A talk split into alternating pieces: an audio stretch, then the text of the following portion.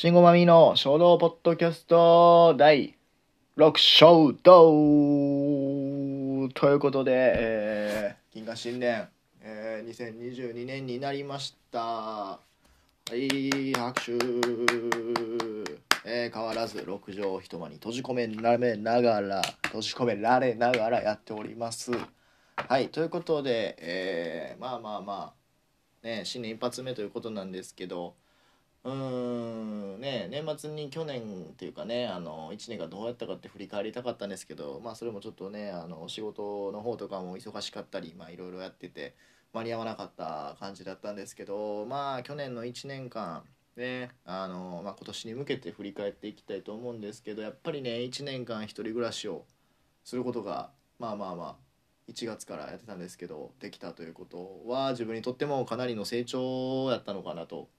思います。で、えー、あのまあねずっと実家で暮らしてた中あの1月のクソ寒い日にねあの、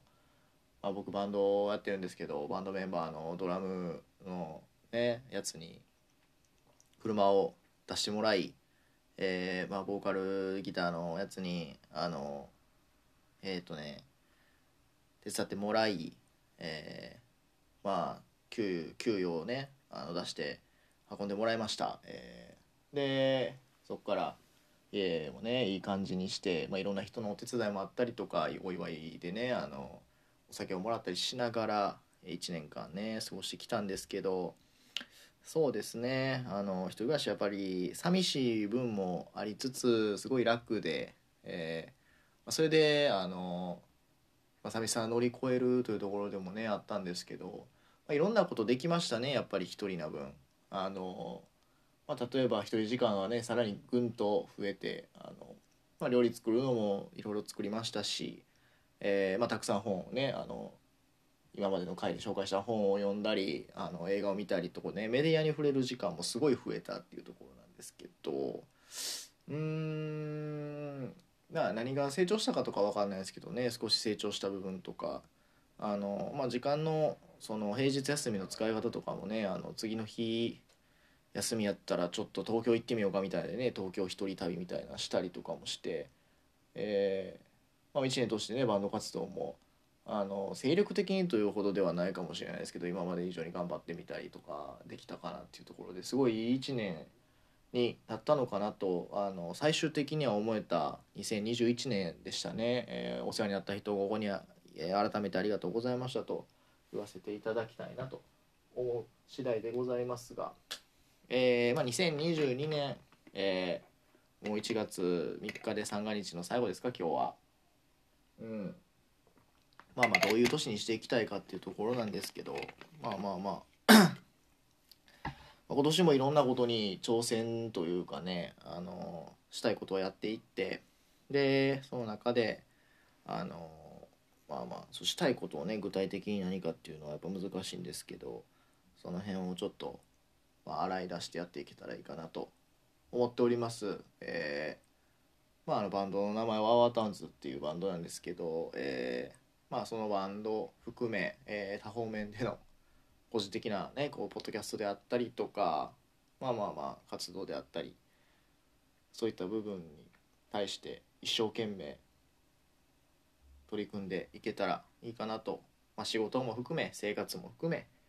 やっていきたいなと思うので、えー、応援のほど、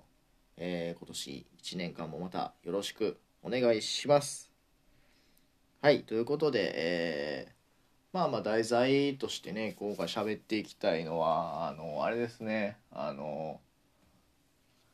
えっとねあの実家帰ってて昨日。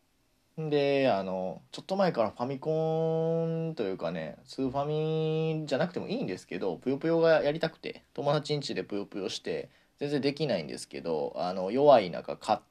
ね僕が一番強いみたいな雰囲気が出た時にめっちゃおもろいやん極めてみたいなと思ってまあまあちょっとねファミコンとスーファミやったら家にそのねちょっとデュアルデュアル機っていうちょっとねオリジナルのなんか本物じゃないんですけど、まあ、その2つができるみたいなあの機体があの5,000円ぐらいでね昔買ったやつがあったんで、まあ、それを実家から持って帰ってきてで、まあ、ぷよぷよのソフトはね買いに行かなダメなんですけどあのちょっとね久々にゲームでもやってみようかなと1年の初め思ってますね。はい。ねファミコンとスーファミでだおすすめのゲームとかねあったら今あれでしょ？任天堂スイッチでレトロゲームができたりする世の中になってると思うのでその辺でしたゲームでこれ面白かったよみたいなとかまあまあこういうゲームやってみてくださいみたいなね。あの僕ゲーム下手なんでその進めてどうこうというわけじゃないですけど難しかった簡単やったぐらいの感想は言えたらこのラジオでも面白いのかなと思っています。うん。そうですね。昨日もねあの帰ってから「スーパーマリオブラザーズ」とか「五右衛門」とか持ってたんであのそれだけやってみたんですけどやっぱ難しいし集中力がないですわ。うんだからパズルゲームとかやっぱり格ゲーとか端的に終わるゲームでね揃えていけたらいいのかなと思うんですけどまあまあ友達来た時にできるぐらいのねあのゲームであればいいんですけどやっぱりなんかそのね新しいゲームももちろんいいんですけどやっぱそういう昔のゲームをみんな集まった時にやるっていうねなんか独特のなんかそれなりの面白さっていうのもあるのかなって勝手ながら僕は思ってるのでまたまたその友達とやった感想とかもねここで言えたらいいんですけどとりあえずぷよぷよがしたい。うん。ぷよぷよがしたいです。はい。まあまあ他にもね本も読んでいきたいかなと、まあ、去年はね6月ぐらいからの換算で50冊ぐらいやったから、まあ、半年分プラスで100冊ぐらいね本当に読めたら自分の人生も豊かになっていくのかなと思うので100冊ぐらい読みたいのとあの、ねちょっとねこの前あのあれなんですけど一昨日ぐらいかなこち亀を僕アプリでゼブラックっていうアプリで1日1話ずつ大体読んでるんですけどあのー新しめの方を読んでてそのりょうさんがね寄せをするみたいなこち亀のその派出所メンバーで寄せをするみたいなそうですねつまり言うたら落語なんですけどその落語の会があってであの落語ってあんま聞いたことないなっていうんだ。そのジュゲムとかねあの時そばとかまんじゅう怖いとかそんなぐらいは知ってるけど落語をちょっとね聞いてみたいなと思って。で昨日からちょっと桂歌丸さんの落語を聞きながらちょっと寝てみたりとかしてやっぱすごい話がうまくてあのそのねこうやってまあ職業から喋ることもありますし、まあ、落語っていうものについて勉強しておいて損はないのかなと思ったりもしてて。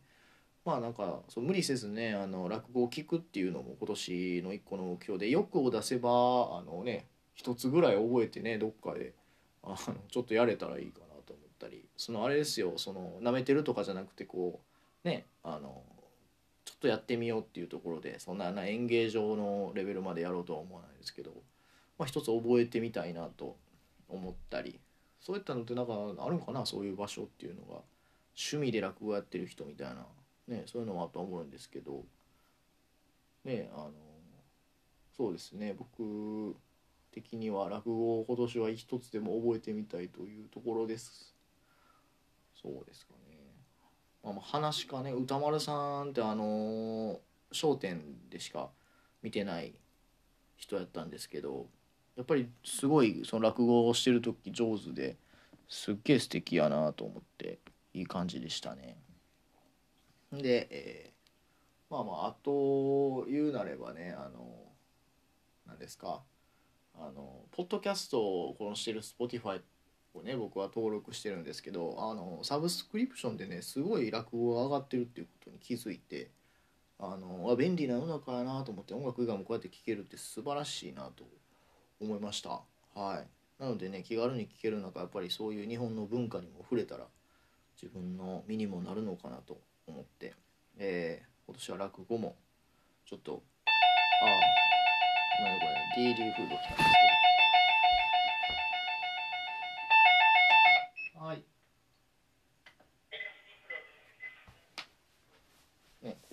生の世界で面白いと思うんですけど。えっ、ー、と DD フード来て、えー、今からカツカレー食べたいと思うので、えー、第6衝動この辺で終わりたいと思います、ありがとうございました。